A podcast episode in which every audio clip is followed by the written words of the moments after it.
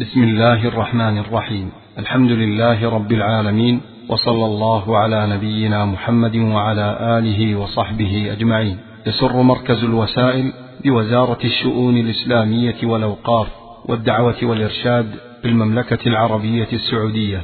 أن يقدم لكم المكتبة الصوتية لمعالي الشيخ صالح بن عبد العزيز آل الشيخ. وعنوان هذه المادة احرص على ما ينفعك. فلا مضل له. ومن يضلل فلا هادي له. وأشهد أن لا إله إلا الله وحده لا شريك له.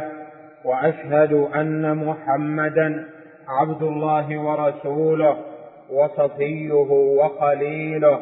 هو البشير النذير.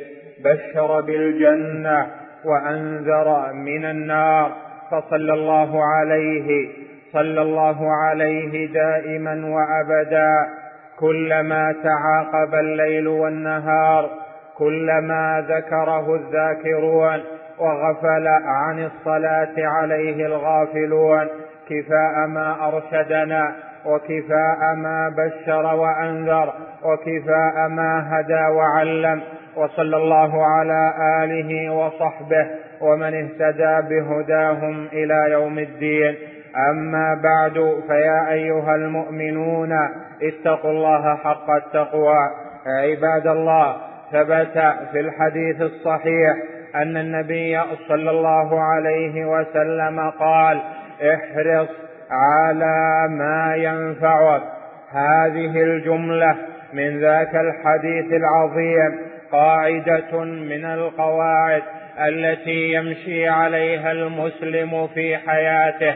الحرص على ما ينفعه احرص على ما ينفعك يعني لتكن حريصا لتكن شغوفا لتكن مقبلا على الذي ينفعك على الذي ينفعك في آخرتك على الذي ينفعك. فيما ستؤول إليه حياتك وما يتبع ذلك من أمر الدنيا. ذلك أيها المؤمنون أن الحرص مركب في النفس البشرية. ركب الله جل وعلا العباد وفطرهم على أن يكونوا حريصين. فالحرص موجود في النفس ولهذا كان من توجيهات الشرع الحكيم أن يوجه حتى ما هو من شؤون النفس حتى تتوجه نفس العبد قلبا وقالبا صورة وروحا حتى تتوجه إلى الله حتى تتوجه إلى ما يستقبلها بعد الممات.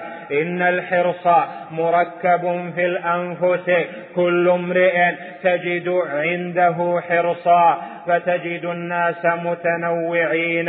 هذا يحرص على جمع المال. هذا يحرص على جمعه من شتى من شتى من شتى ميادينه وبشتى أنواع الجمع. وهذا حرص يجده في نفسه مركبا. والثاني تجد أنه يحرص على تتبع شهواته على تتبع ما فيه ملذاته على تتبع ما فيه راحته في هذه الدنيا تارة بحلال وتارة بأنواع من الحرام. وآخر تجد أنه يحرص على تتبع أنواع من الأخبار. إما الأخبار السياسية وإما الأخبار العلمية النظرية. وهكذا في أنواع من الناس تجدهم يحرصون على أنواع من الثقافات ليغذوا بذلك عقولهم.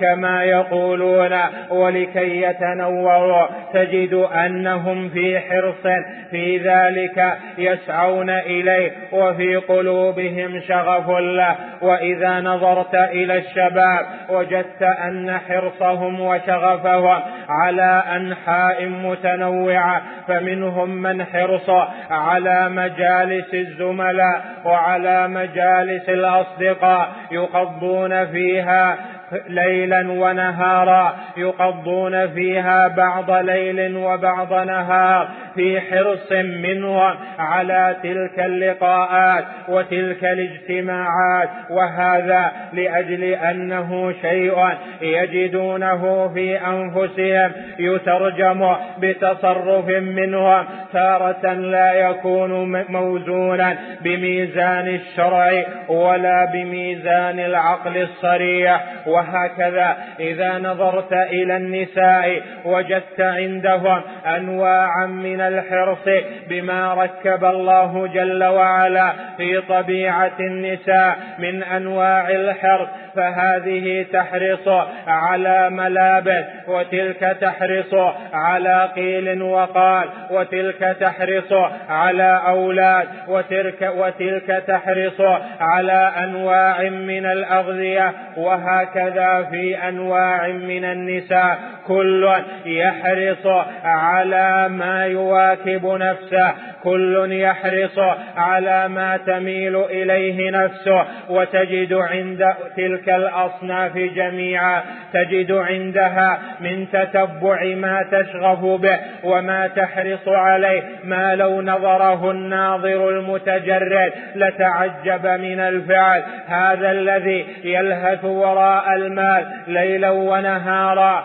تارة في هذا البلد وتارة في ذلك البلد. إذا تأمل حال من ينظر إلى الآخرة ومن ينظر إلى أنه ليس لامرئ إلا ما كتب له. تعجب من حاله ومن حرصه إذا نظر المرء إلى الذين يحرصون على مجالس اللهو ومجالس القيل والقال. نظر إليهم بتجرد وجد أن حرصهم يتعجب منه. ولأجل هذا لأجل أن الناس لا بد أن يكون عندهم حرص. وجه المصطفى صلى الله عليه وسلم هذه الأمة إلى أن هذا الحرص الذي ركب في الأنفس أنه لا بد أن يوجه التوجه الصحيح وأن يجعل في المسار الصحيح يقول عليه الصلاة والسلام لهذه الأمة معلما ومرشدا احرص على ما ينفعك. إذا نظرت إلى أولئك الناس على اختلاف أصنافهم وجدت أنهم إذا حرصوا فإنهم أبعد ما يكون إنهم أبعد ما يكون عن الحرص على ما ينفعهم في دارهم الآخرة. فيما يأتيهم بعد الموت. فيما سيستقبلون من الحياة الباقية التي لا تنقضي آمادها ولا تتقطع آجالها. إنما هي حياة بلا موت وبقاء بلا انقطاع. إن الحرص على تلك الحياة وعلى منزل المرء في تلك الحياة هو الحرص على ما ينفع هو الحرص على ما ينفع المرء لأن العاقل ينظر إلى ما ينفعه هل سينفعه هذا الذي يلهيه في هذه الدنيا؟ لا إنه لا ينفعه إنما الذي ينفعه نفعا حقيقيا باقيا. إنما هو النفع الأخروي. وإذا انتفع بشيء في هذه الحياة الدنيا فهو إما أن يكون سببا في إعراضه عن الآخرة فهذا يكون مذموما وإما أن يكون ليس بسبب جالب له الإعراض عن الدار الآخرة فهذا له حكمه بحسبه. وهكذا الذين يحرصون على أنواع العلوم والثقافات والأخبار التي تنشر ها هنا وها هناك يقرؤون كثيرا ويسمعون كثيرا. إذا تأملت حرصهم هذا كيف سيكون؟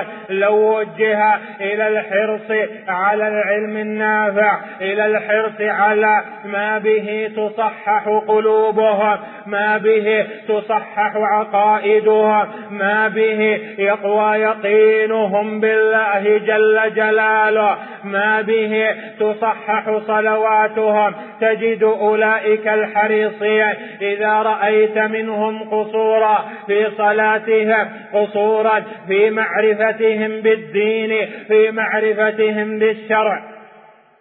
سألتهم لم هذا القصور؟ كيف تستغلون الأوقات الكثيرة في قراءة أخبار في قراءة ثقافات متنوعة؟ إما بالعربية أو بغير العربية. تسألهم عن ذلك فسيقولون إنهم قد عرفوا دينهم وإذا ظن المرء أنه عالم فقد تدرج في سلم الجهل لأن العالم الحق لا يشبع من العلم الذي يعلم معلومة فإنه لا يشبع من أخرى وهكذا الذي يحرص على ما ينفع تجد أنه يحرص على ما يكون به قلبه على يقين صحيح بالله وعلى معرفة حقه بالذي خلق السماوات والأرض وخلق ما بينهما وخلق الثرى. تجد الذي عنده عقل صحيح تجد الذي عنده عقل صريح تجد الذي عنده بصيرة نافذة. يحرص على أن تكون عبادته بعلم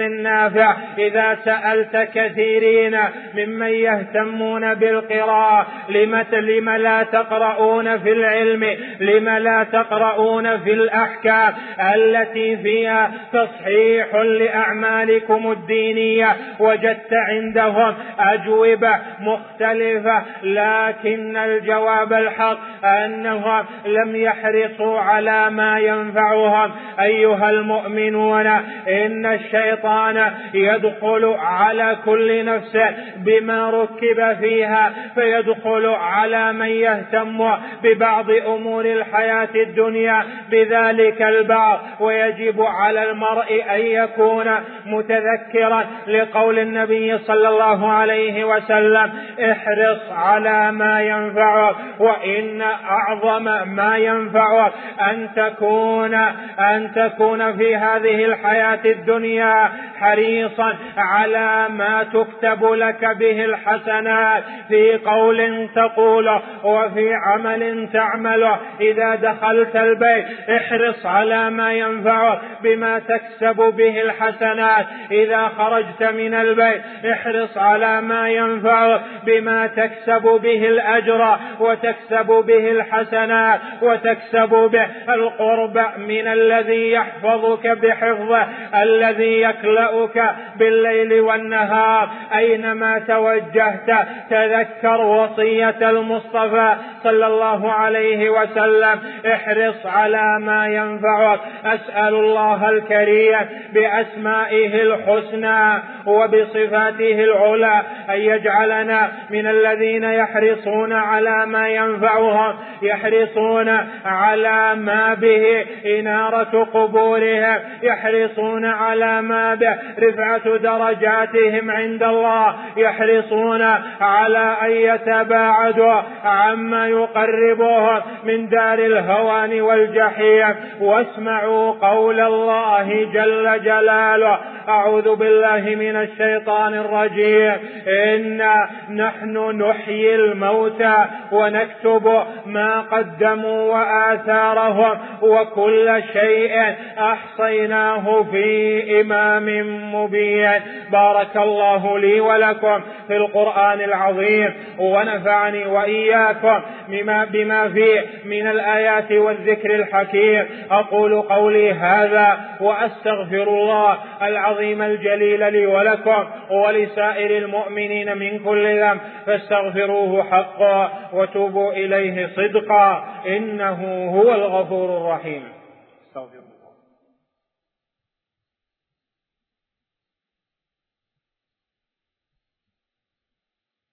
الحمد لله حق حمده وأشهد أن لا إله إلا الله وحده لا شريك له وأشهد أن محمدا عبده ورسوله صلى الله عليه وعلى آله وصحبه ومن اهتدى بهداهم إلى يوم الدين.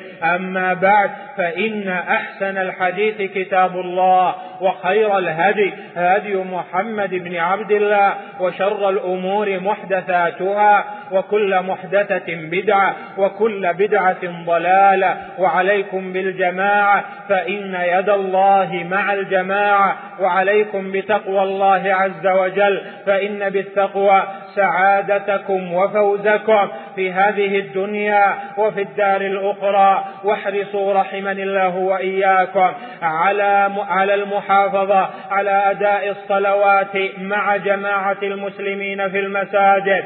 فإن ذلكم شعار الإيمان. وقد جاء في الحديث أنه عليه الصلاة والسلام قال إذا رأيتم الرجل يعتاد المسجد فاشهدوا له بالإيمان وهو وإن كان في سنده بعض كلام لكن يشهد له قول الله جل وعلا إنما يعمر مساجد الله من آمن بالله واليوم الآخر والعمارة ها هنا منها ما هو العمارة المعنوية بأداء الصلوات فيها.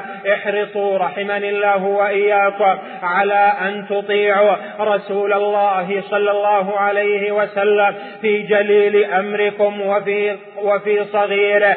قال جل وعلا وإن تطيعوه تهتدوا وما على الرسول إلا البلاغ المبين. احرصوا على أن تجعلوا لأنفسكم المنزل الذي ترضونه في الدار الآخرة المنزل الذي يحمل في جنة الخلد. وإياكم والتسوية فإن التسويف تقطعت به آمال قوم حتى أوردهم المهالك. هذا واعلموا رحمني الله وإياكم أن الله جل جلاله أمركم بأمر بدأ فيه بنفسه وثنى بملائكته فقال قولا كريما إن الله وملائكته يصلون على النبي. يا أيها الذين آمنوا صلوا عليه وسلموا تسليما. اللهم صل وسلم وبارك على عبدك ورسولك محمد صاحب الوجه الأنور والجبين الأزهر وارض اللهم عن الأربعة الخلفاء الأئمة الحنفاء الذين قضوا بالحق وبه كانوا يعدلون وعنا معهم بعفوك. ورحمتك يا أرحم الراحمين. اللهم أعز الإسلام والمسلمين. اللهم أعز الإسلام والمسلمين. اللهم أعز الإسلام والمسلمين. وأذل الشرك والمشركين واحم حوزة الدين وانصر عبادك الموحدين. اللهم آمنا في أوطاننا وأصلح أئمتنا وولاة أمورنا. اللهم اللهم أصلح أئمتنا وولاة أمورنا ودلهم على الرشاد وباعد بينهم وبين سبل أهل البغي والفساد. يا أكرم الأكرمين اللهم إنا نسألك أن ترفع عنا الربا والزنا وأسبابه وأن تدفع عنا الزلازل والمحن وأن تدفع عنا الزلازل والمحن وسوء الفتن. اللهم ادفع عنا الفتن اللهم ادفع عنا الفتن. ما ظهر منها وما بطن عن بلادنا هذه بخاصة وعن سائر بلاد المؤمنين بعامة. يا أرحم الراحمين اللهم إنا نسألك